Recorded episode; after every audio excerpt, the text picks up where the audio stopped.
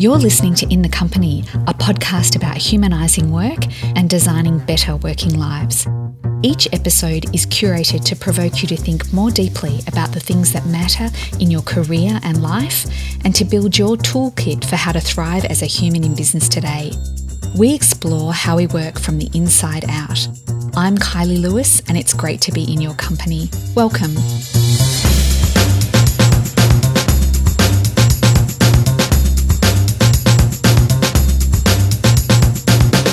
Today, we're in the company of Ally Watson, co founder of Code Like a Girl.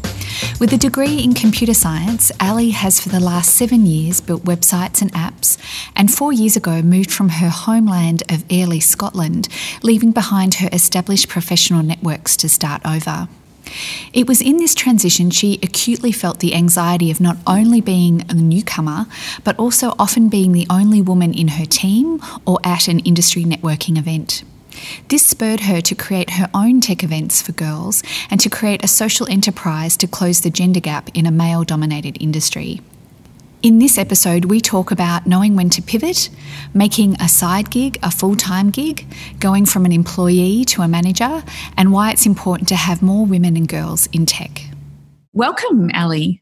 Thanks, Kylie. It's lovely to be on the show.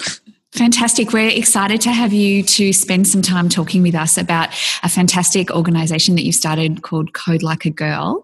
But before we jump into that, I wanted to find out a little bit more about who you were as a girl, as a young girl, and some of the things that you like doing that might have had an impact on what you do today. So I guess as a child, um, I was actually really creative. Um, I was obsessed with, I don't know if you had it here in Australia, but Art Attack, the program Art Attack. Did you ever have that? This UK guy, Neil Buchanan, hosted it. It was on children's TV. He had books, he had sort of activity exercise books you could get and I was obsessed with it and it was all about these little mini projects you would make. I loved just like I loved art and design. I loved uh, sculptures. I loved sewing. Like every Halloween I was always helping my friends. Like I was painting their faces and helping them with their costumes. My costumes were always a bit like lo-fi, not much effort, because I was always just spending the whole night just helping everybody else because that's just what I love doing. So I was always really, yeah, I was, I was a real creative kid. I would say spent a lot of my lunch hours in the art department. That was, uh, yeah, that was definitely Ally in her younger days. And how does that show up in what you do today? I don't think I've ever left my creative side. Uh, I use it now as more sort of an outlet to sort of get away from work. I make a lot of things at home. I make a lot of little sculpture things at home. Um, in terms of how I use that in my day to day, it did influence where I worked. So when I worked as a web developer, I purposely worked for creative agencies. I loved being part of creative projects, and whilst I was the technical person on the team, even being part of the process it felt rewarding, it felt satisfying, it really ticked that box for me. Now that I'm in a company, I get to be more creative actually in my job. Before I was usually I was just the sort of technical side of things, but now I get to do, you know, I, I put all my design effort in the decks that we create and the slides into, you know, one page that we're creating for new services and into the websites so I still get to really use that creative side, which is um, yeah, again, just really rewarding, and I love it. Yeah, I can't, I can't stop. but I also think technology is quite like inherently creative. I see it as almost like a tool, like it's a paintbrush in a way of like modern society where you can create what you want with code and you can create these products and it's it's just a tool. But then even on a sort of lower level to that, the actual craft of coding writing programs. It's quite creative. Once you sort of are fluent in a language, you can write it really well. You can structure it and organize it and design it really well. It's all about like readability and giving it to someone else who can have a look at that code and it just reads like a letter and that's that's what differentiates like a good programmer to not so good programmer is if you can read a piece of code and it can just read like english and you've used meaningful names and you've structured it and organized it well and it's almost like a piece of art itself so I think like there is so much creativity, not just in you know the products that you create, but really down low level to the actual crafting of the code. So yeah lots of creativity there. Yeah absolutely absolutely. And i really do think that we um, in our jobs we are actually creative beings if we allow ourselves to see problem solving is a creative act and absolutely. you know starting something new is a creative act that requires yes. joining dots in a way that haven't been joined before. And that's really what creativity is I couldn't agree more. Yeah, absolutely. And I and I think even at the core of if people ask me, you know, what coding is, it's problem solving. Every single thing that you try and create is just a problem that can be almost uh, put into bite sized little problems, and you just tackle each one at a time. And then suddenly, before you know it, you have this complex system that you've designed from being a big, big problem to tiny, tiny little ones. And so, yeah, there's there's so much creativity in problem solving. Now, am I right in thinking that computer programming wasn't your first area of study? It wasn't, no. So um, I actually, as soon as I finished high school, I did art and design. So um, I did a portfolio course to try and get into art school, and um, you know did photography classes, did sculpture classes, life drawing classes, you name it, and put together this portfolio so that I could apply to art school and I just didn't get in really. I got rejected from not just one art school, but every art school in the country. It wasn't meant to be. It wasn't meant to be, but I didn't give up straight away. I did it again the next year, worked on my portfolio for a full year, and um, applied again. And no, I didn't get in. And it was at that moment where I just felt so embarrassed and such a failure. You know, I'd got really great grades at school. I actually, my whole family were so proud of me because I'd got the best grades in the whole entire family history. And I didn't want to do anything academic with it. I wanted to go to art school, um, but it just wasn't going to work out. And I had this moment where I was forced to just pivot because you have, you know, all your peers are going to university or they've got jobs or everyone's kind of sorting out their life and there's you stuck stuck in this place where you're not even sure who you are or who you're going to be because that plan that you had isn't happening anymore. You know it's not it's not going to work. And so there was about two months before the semester was starting at university and I looked at the Glasgow University, which was the university that my dad had went to, and it was a really prestigious university, and they had leftover courses, and it was just a few. There was a really short list of spaces that were left over, and there I saw computer science and software engineering. It was like a dual degree. And I thought to myself, you know, I was good at maths and I did information systems at school and I was pretty good at that too. And I do like problem solving and I'm very good at design and art. So maybe there's something there. Maybe I can design software. Maybe that will be for me. And the great thing about Scotland is education is free in Scotland. So it wasn't a huge gamble for me to just try it. And I had never done programming before. And so I signed up to the course. I walked into that computer science class and day one, I thought, what have I done? Like, what did I do? I was just, I was surrounded by guys. Everyone knew what they were doing. Everybody, like, it felt like everybody was supposed to be there. And here was me, a fish out of water, had no idea what they were talking about. The, the curriculum and the content was really above my head. I just had came from a world that wasn't very technology based. I hadn't a lot of experience already. It seemed like everybody was there because they already had experience in that field. And so for me, the learning curve was really steep. And on top of that, I did feel really like an outsider. You know, I was ashamed that I didn't know a lot. I felt embarrassed that I didn't know a lot. But after time and after really hard work, things started to click. Um, I really started to find my place within the course. We started doing things like human computer interaction classes. And this was like all about psychology, all about the design of software. And I was like, I know this, I know people, I'm good at design. And so I finally found places where I could apply my strengths. And other people in the class, they didn't really get these subjects very well. So that's when I knew that, you know what, I've got something different to bring to the table. I might not be the one that's going to come up with the complex algorithm that's going to, you know, change the world, but I see things differently and I can design things differently. And I was able to balance out all my different subjects based on my strength, and I managed to graduate, which was wonderful. And yeah, I, I loved my time at university because it was such, I guess, when you're in those uncomfortable situations for such a long time, the growth, the personal growth, and the professional growth that you feel, because you're just pushing yourself beyond the limits you thought you had. You're in situations where you feel like giving up, or you feel like you can't do it and then you do it and that's just such an amazing feeling to be able to complete that degree when i know how i felt on day one is just it still feels like an achievement to this day Um, so yeah, I'm, I had quite an experience to be honest, um, and I don't regret it. And I'm actually glad that art school didn't work out because I found such a passion and place within the technology industry, and I love it now. Just thrive off of it. So it kind of all works out, I guess, in the end. It's an incredible story. And what I'm interested in is one of the questions that we ask all our guests is three things that they believe in and why. And I would love to hear what you have to say, knowing the background to your story now.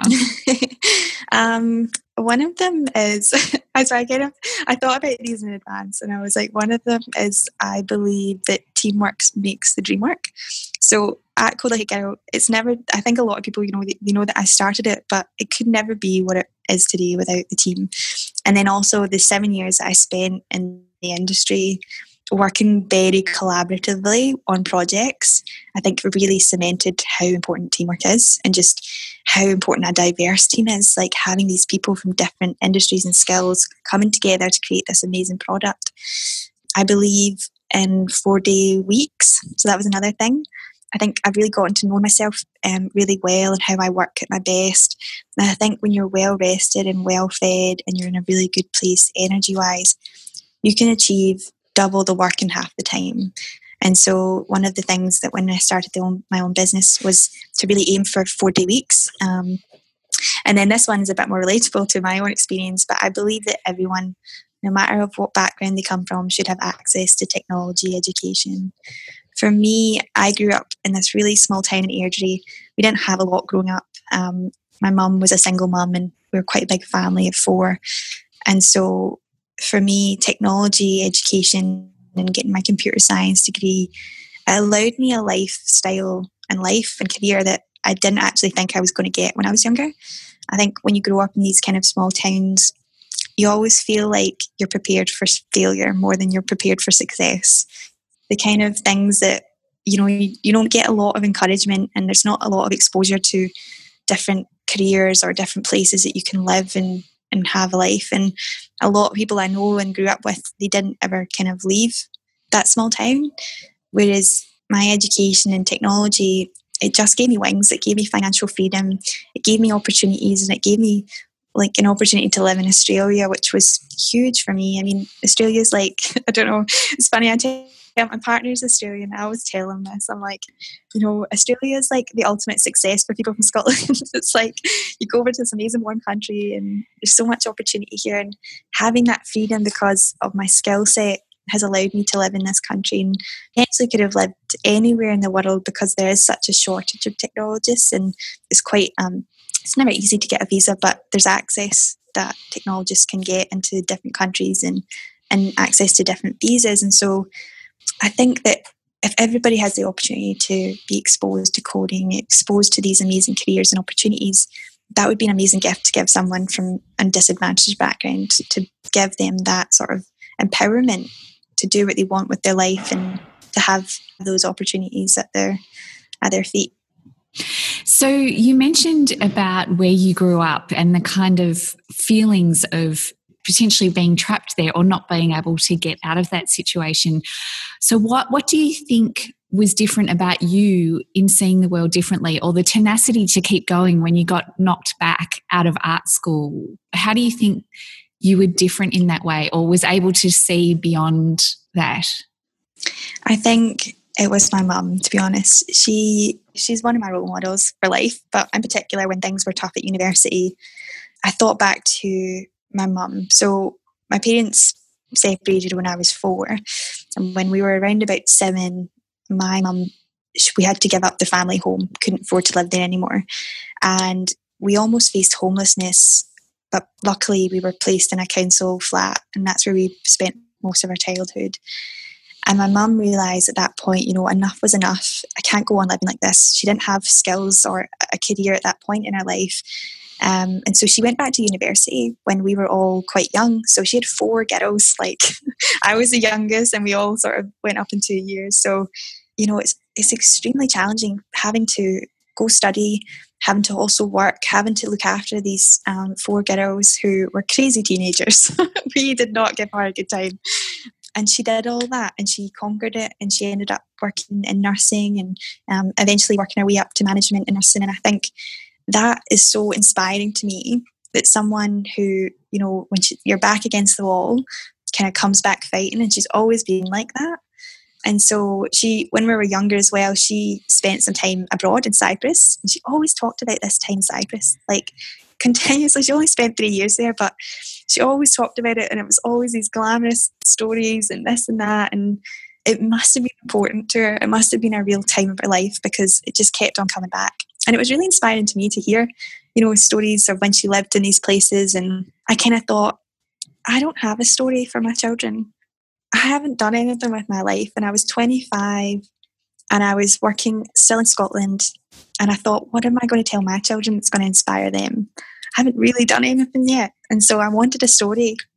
And that's where that's where I decided to move to Australia because I hadn't done anything yet. And it was only supposed to be a year I came over here.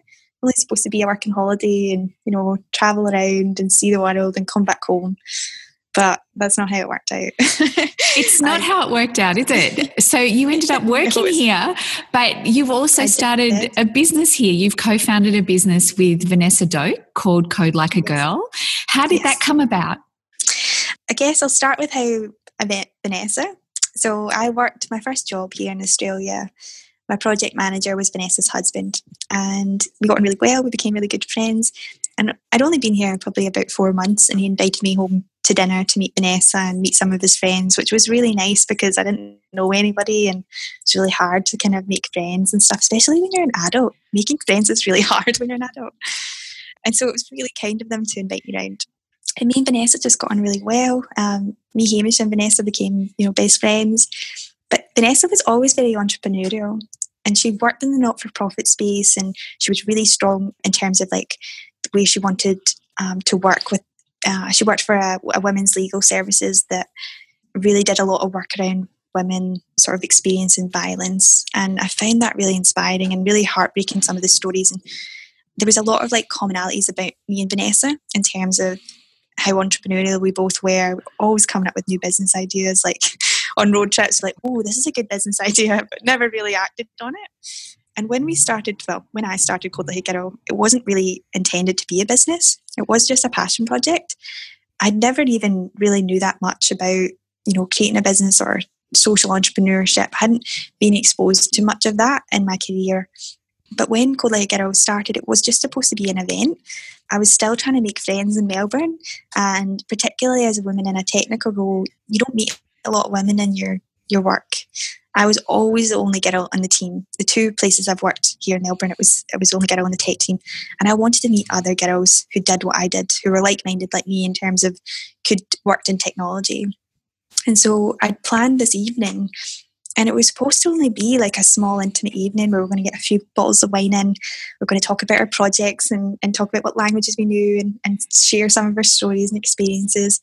But it wasn't like that at all. The first event just blew up you know, we had like 100 RSVPs within two weeks. It was insane. And we decided that night, you know, this is important and this is needed. Like these women in this room need each other and I need them. Let's make this regular. Let's commit. And so we did it every two months and it just grew and grew and grew. And so here was me sitting day to day being a developer five days a week. But the website was getting so much inquiries. People were just reaching out and saying, You should do this, we should do this together, let's collaborate and it just got really overwhelming. And so we decided after um, we were picked up by PwC and the Foundation for Young Australians, they were running this thing called an accelerator program. And I didn't know what an accelerator program was. And I went for the interview actually not knowing really what I was doing and what I was getting myself into. And they described the course and they said, you know, it's touch points of the year and we'll give you sort of 101 business classes and you'll see mentors and you'll get exposed to this new world. And I was like, great, this sounds brilliant. And it was at that point that things changed. It was at that point that I really saw the potential in Code Like a Girl. I really met other like minded businesses who had already been doing similar things for a really long time.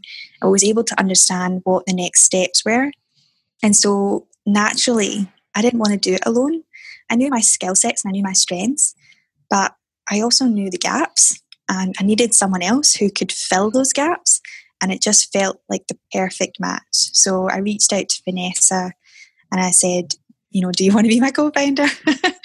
and Vanessa was fully on board. She went, if I do this, I'm, I'm coming on fully. Like this is happening, and it was such a game changer getting Vanessa on board. She's just we're so different in terms of the skills that we bring, and it's it's just great. And I couldn't stress more about having that diversity in your leadership team just being able to sort of tag out and, and come together on things and just see it from different places as well has been really beneficial for the business. And so, yeah, that's kind of like the story of us and the story of how it happened. And we're now both full time in the organisation and we're trying to scale to a national size. We're, we're now in three states, which is incredible. Amazing. So, what's the business model f- now for Code Like a Girl? So the business model is a, we call ourselves a social enterprise, and so the idea is that we have six different services that we run within Code Like a Girl, and the idea is that they'll be self funding, self sustainable, and that with the profits of Code Like a Girl, we get to do amazing projects. So we have this one coming up, and it's the travelling classroom for rebel girls, and we're taking it to disadvantaged areas. And it's um, this incredible space that we're having designed. It's almost like a pop up classroom, but it challenges gender stereotypes. It's really vibrant, it's rebellious, just like the kind of Code Like a Girl brand. And we're going to do free coding workshops within sort of areas in West Melbourne so that's the, the idea of the model is that we can create self-sustaining services that make a small profit and with that profit we're able to then go out to disadvantaged areas and really provide what we've always wanted to do is access access to technology education to everybody. So yeah. So you you run coding programs for girls and women? Yes so girls and women so we have workshops, which are two to four hour one off ad hoc workshops. A lot of that range is introductory, so we assume no knowledge of programming. We speak no jargon. We make sure everything's clear and everyone's sort of on that sort of same equal playing field as they come in and they're, they're relaxed and we've always got lots of compliments about Code our workshops and how everybody just feels like you know the presenters are very down to earth and it's it's your safe space to to ask questions and I think particularly with technology, there is a level of intimidation with some people. There is a thing that needs to be demystified, and that's our job for the day. You know, it's demystifying things that people have felt intimidated to ask what that does or why that does. Um, and so that's our workshops. And then we also do code camps, which are a sort of more 3D immersive experience for young girls. Um, and those are usually girls at school age level. Then we have internships, which is placing women into entry level roles within the industry. And those internships we just launched last month, and we've already placed seven women into the industry, which is great. Um, and then we have a job service as well. So our job service is advertising jobs from companies who are really committed to gender equality. So we do a lot of screening for those companies and they advertise to our community. So that's kind of what we do. It's, it's all over the place. We have quite a few services going, um, but it works, and it's it's almost like we're tackling girls from all areas of the life cycle. So young girls all the way to the industry and adults who want to enter the industry. Um, so yeah, it's we've really been enjoying building it out and scaling it. This episode of In the Company is brought to you by Victoria's Small Business Festival happening throughout Victoria during August 2018. The festival offers a wide range of practical, interactive, and innovative events that cover topics such as business planning, marketing, social media, networking, and financial management. All events are either low cost or free and are designed to help small business owners improve their productivity and business nous while engaging with other like minded businesses and industry experts. For more information, visit festival.business.vic.gov.au. How long did it take you to go from it being a side gig to being your full time gig? So it was a side gig. August 2016 is when we launched in Melbourne. And then um, February 2017 is when we established as a business. So that was just about a year after it started. And then, yeah, what is 2018 now? So it's, the company's kind of been running as a company for a year and a half, but as a passion project for about three years. So, yeah, three years it started. yeah. So, how important was it for you to become a business owner? I think I realized how important it was because the more I researched into the why, so at first I did it because I wanted to meet other like minded women that was my intention wasn't really too well thought out but the more i looked into the problem of why there was not more girls and what we could do about that is the where I got really passionate about it. Because I started reflecting on how easily I could have chose art or something else. I started reflecting on all the girls who dropped out of my course all the people who left the industry and I thought, why is this happening? And I looked at the way I grew up and the gender stereotyping that I was exposed to and other girls are exposed to and how natural a fit it is for men, and how they grow up with consoles, they grow up with games, they grow up learning problem solving and tinkering from a very young age. And then they have amazing role models to look up to who are everywhere. You know, you see Elon Musk on the front cover of Times Magazine or something. You see all these amazing men in technology who are just leading the way. And so for them, it's such a natural fit. Whereas women in particular, we are still facing strong messages from as young as you know six year old from the toys we're given to the magazines that we read to the movies that influence us and the tv just everywhere and I know that we're making great progress in the last few years. But when I look back in my upbringing, in my childhood, it was so easy for me not to end up in that path. And that annoyed me, that really bugged me. And so I knew that if I wanted to make the change that I wanted to make and at the scale that I wanted to make it at, I had to be a business and I had to be a good business and a successful business if I really wanted the ammunition to make what I needed or what I wanted to happen happen. That's the only way I could do about it. It couldn't stay as a passion project. It couldn't be something that only had my night or my weekend attention. It needed to be fully resourced. It needed to be someone focusing on this big time because it was that important. And um, so it felt like it didn't feel like a choice at that point for me. It felt like I had to do it. So it's still pretty early days in terms of the of the business. What have been the biggest lessons you've learned so far? Oh, so many. Every day is a every day is a school day. I think one of the most great lessons I actually got was about a year ago. I went to a female entrepreneur boot camp, and I was given this framework, which has came in really, really handy for a lot of things. So I have a lot of meetings that I have to go to, and a lot of pitches that I have to do, and you almost feel like a salesperson, and that can be sometimes not a natural fit for me. So the framework that it was, it was by a woman called Erica Bradshaw, and she does a lot of public speaking and coaching. And the framework was why this? Why me? Why you? Why now? So, why this is kind of just explaining, you know, why is this important? Why me is like, well, why should you listen to me? What expertise do I have? What experience do I have on this problem? And why you, and this part's really important, is why are you talking to this person? Why should they care? And so oh, and then why now? Why now is like, you know, a lot of the time you'll get, this is really interesting, but not yet. We're not there yet. So they sort of palm you off. Whereas why now is there needs to be urgency about your ask.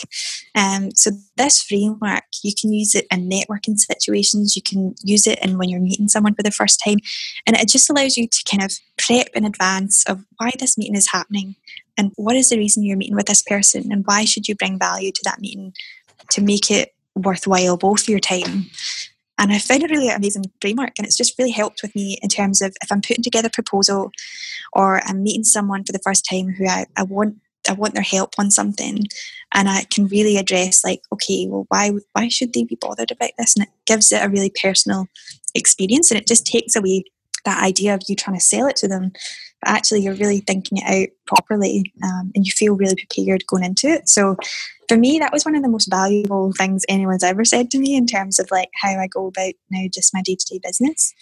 So yeah, I'd probably say that's a real standout one. Yeah, that's genius. It's, it's, that's a bit of gold right there, isn't it? And I can think of so many different instances of where just those four questions could be applied, not even in necessarily in sales, but even just in, in writing content or in any kind of situation where you're talking about your business and, and why you're doing it. That's amazing. Mm-hmm. And so there's always difficult situations that arrive in business. What have been some of the sticky ones for you? I think the most difficult thing for me in business is usually the people. You know, I think that there's been a lot of difficult conversations you have to have. There's just no avoiding it. And as someone who I've never been actually in a management position before. This is my first one. And so I didn't have like that training. I'd never had to fire anyone. I've never had to, I've actually never hired anyone. I was never senior enough in any of my roles previous to be in those positions. And so now you're currently that person who has to hire and fire and delegate. And it's been difficult because at the very start, I very naively went into it. I really had a lot of optimism and I'd work with people and I wouldn't really give them very clear deadlines. I wouldn't really give them clear boundaries or expectations. And so I was then upset and disappointed when they didn't meet my expectations. And at first I felt like that would that was on them, you know, like why are they not just getting this? Why is this not? But it was all on me. And I realized very quickly if you don't from day one set those boundaries, set his ex- expectations, then you will end up disappointed and you will end up having to have a difficult conversation, which is way more difficult than that first conversation if you just did it from day one. So that has been the biggest learning. And I think the difficulties have came because I haven't done that. And I've ended up in situations where I've had to have very difficult conversations when people have let me down or disappointed or something has went wrong because of that. Mm, do you have any tips for how to have a difficult conversation? oh, there was there was a framework I was using for a while. I think it's something like I was reading about this. I think I can't remember the book at all, but it was about so say something goes really wrong and you need to pull someone up about something. It's about explaining what exactly happened. So just saying out loud, you know, what that person did, how it made you feel, and what is the action that they could do the next time. And so being very clear about what happened. So I saw you said this to so and so. That made me feel that you maybe were being quite aggressive and or that's just a scenario. And then next time, if you feel that way, maybe talk it out with me, maybe take a you know 10 minute break and don't straight away talk to that person or and trying to give it really tangible so that they know what they did and how it made people feel and then they've got something to act on it because um, that's all you can really do and also at times with running a business there are moments where you're very tired and you're very stressed and you're very emotional. And I think it's better for everybody that you don't make decisions on those feelings, that you take some time. I think when you're running a business, there's there's this illusion that everything has to be done now. There's an illusion of an urgency because it's so busy and you want to get everything out. But I try not make decisions when I feel at my lowest point. I feel like there's, there's never a good time to sort of make any actions or and so, yeah, getting that time to step away, to rest, and to know that, you know, what we're doing, we're not saving lives, right? We're not doing heart, heart surgery. It can wait. If it's not the right timing, if you're not in a good place, everything can always wait.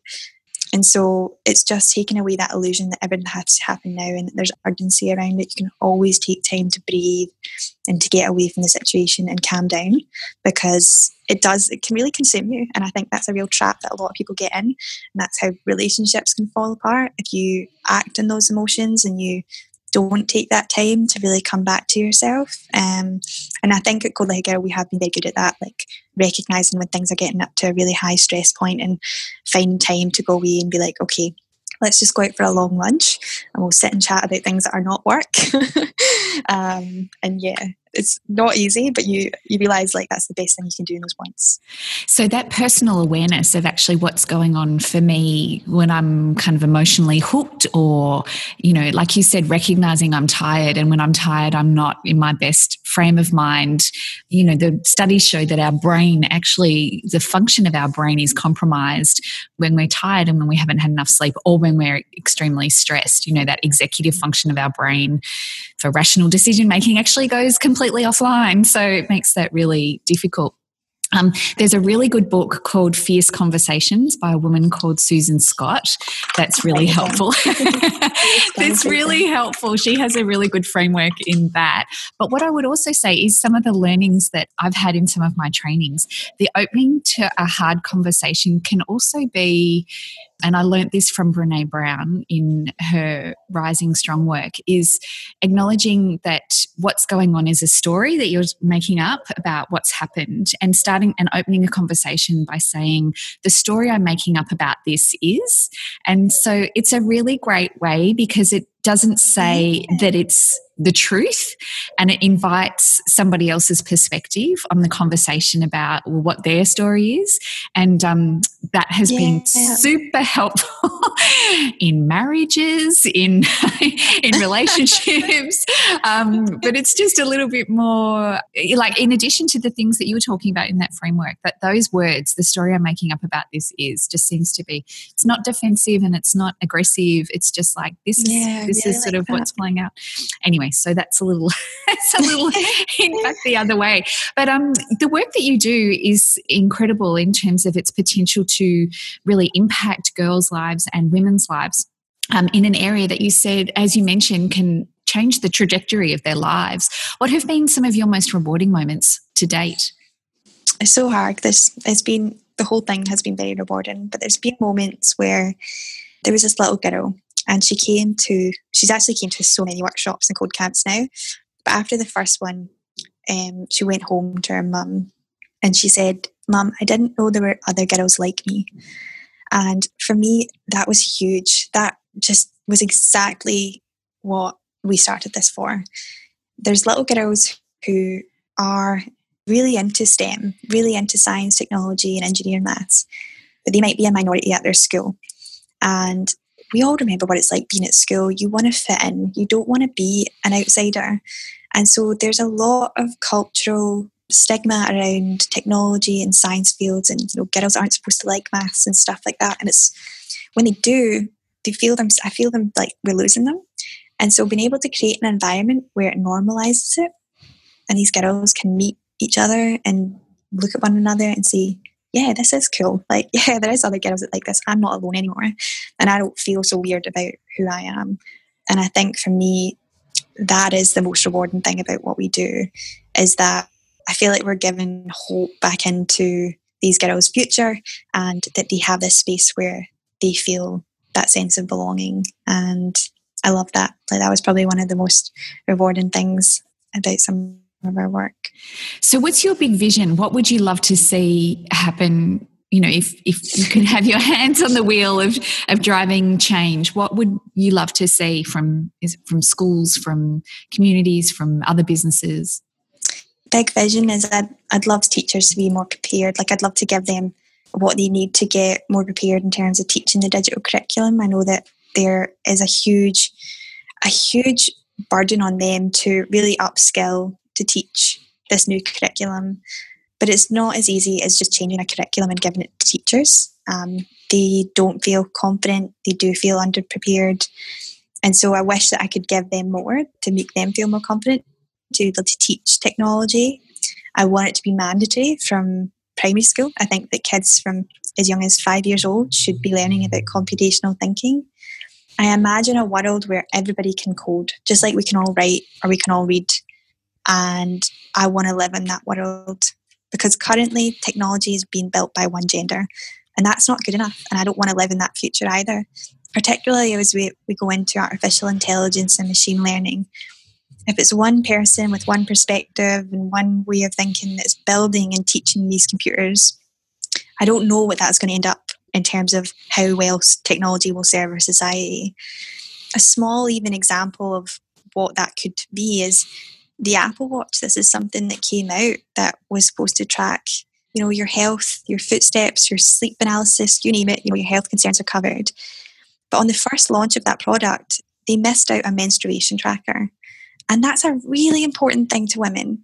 Every day my hormones change. Every day I feel different. And I want to know more about my body and who I am. But if we don't have enough diverse people building and creating technology, we're always going to be forgotten about. We're always going to be missed out. Something's going to be missed out because we don't have those people on the team. And so my vision is an equal society, equally building and creating the future.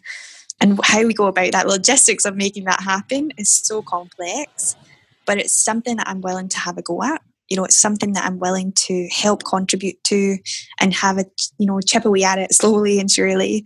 Because I imagine like all the ideas that is in everyone's heads doctors of the world who maybe have an idea for an app but don't have the skills or the funds to kind of just build it or people in different other industries who have noticed you know a niche or a product idea but they again they don't have those native skills to just build it and make it happen and put together an MVP. And so I want to live in a world where everybody's empowered to create technology based on their experiences, their backgrounds. Tired of seeing Uber apps and pizza delivery and laundry services. What about problems that actually matter and people who face real adversity in life? Imagine the products that they can bring and the problems they can solve if they had those skills. And so, yeah, that's that's the big vision. Equal creators and building the future. Where can people find out more about what you do, Ally? Um, so they can find out through our website, which is codelikeagirl.org. Um, we regularly update our social media. Um, so we're across LinkedIn, Instagram, Facebook, and Twitter. And our handle is Code Like a Girl. Um, so it's just EU at the end of it. And yeah, you can reach out to us on LinkedIn or whatever, I don't mind. because if people don't want to actually get their hands dirty with learning code after speaking to you, I don't know what we could do to get people um, more engaged because the biases that you talk about and the, the digital exclusion that you talk about are only things that will become more ingrained and wider and bigger unless we actually address them and call them out and have people, like you say, of diverse backgrounds you know, with those tools in their hands to be able to create new mm. things that we need that are not being, yeah. you know, adequately provided for. So, um, I could stay and chat with you all day, but I'm aware that we need to start wrapping this conversation up. Um, so, what what three things would you like people to take away from our chat today? Well, one of the things, Kylie, that really inspired me to start a business was meeting someone like you. And the first time I met you was on a female founders panel, and I think you really gave me the confidence to start my own business because you were very relatable. The advice you gave was really tangible. And so I hope that one of the things that people have taken away from this podcast is that, you know, you can do it too. And there is a lot of frameworks that you can use to really sort of guide you through starting your own business or dealing with situations that don't come naturally. For me, I've never been a natural leader and I've never felt that I would be a great CEO because I was introverted and I am very soft spoken. And sometimes you see someone who starts a business or owns a business or runs a business and they, they don't look like you and they don't sound like you and they don't act like you. And I think what I want people to know is you don't have to fit the mold. That if you're passionate about something, your passion will, will ignite others to help and you'll build great teams and that vision will kind of take you forward. And so that's kind of it's not three things, but it's one sort of big thing that I hope people get away from this chat. Yeah, fantastic. So, thank you for the wisdom that you've shared with us today. We're going to wrap up with our 10 by 10. So, are you ready to you ready to roll to finish off on a high? So, we have 10 questions, um, 10 seconds for each answer. Fast and furious to wrap us up and bring us home. Are you ready to roll? I think All I'm right. ready. All right, Ally, what I like about myself is that I challenge gender stereotypes. I beat procrastination by setting rules and setting boundaries. A song on my life soundtrack is a band called Frightened Rabbit and their song Head Rolls Off. We'll have to look that one up. Um, the world needs more girls building and creating technology. Amen. A phrase I live by is? So, this is actually lyrics of that song I just mentioned, but it's Whilst I'm alive, I'll make tiny changes to air. Something everyone must do is learn to love yourself. A book that changed me is Wild by Cheryl Strayed. I love that book. Fear and I Oh, this one I, I got a little bit stuck at, but I think the only way to beat fear is through experience. Something that always makes me feel good is camping and nature walks. Away from a screen. Yes. Wonder where the Wi Fi is weak. and finally, my legacy will be uh, hopefully inspiring a new and diverse generation of new technologists. Ally Watson, founder of Code Like a Girl, thank you so much for your time and speaking with us and sharing your wisdom and for the work you do in definitely making a big impact on getting more girls into coding and creating a more equal digital world. So thank you so much, and we're going to wrap it up there. No problem. Thank you so much, Kylie. That's all for this episode of In the Company. I hope you've enjoyed listening and tucked away a few gems to bring to your working life. To make sure you don't miss an episode, please subscribe to our channel. And if you've loved what you've heard today, please share it with your kinfolk who might also be in the need of some good company. And if you feel so inclined, we'd be super grateful for a review on iTunes.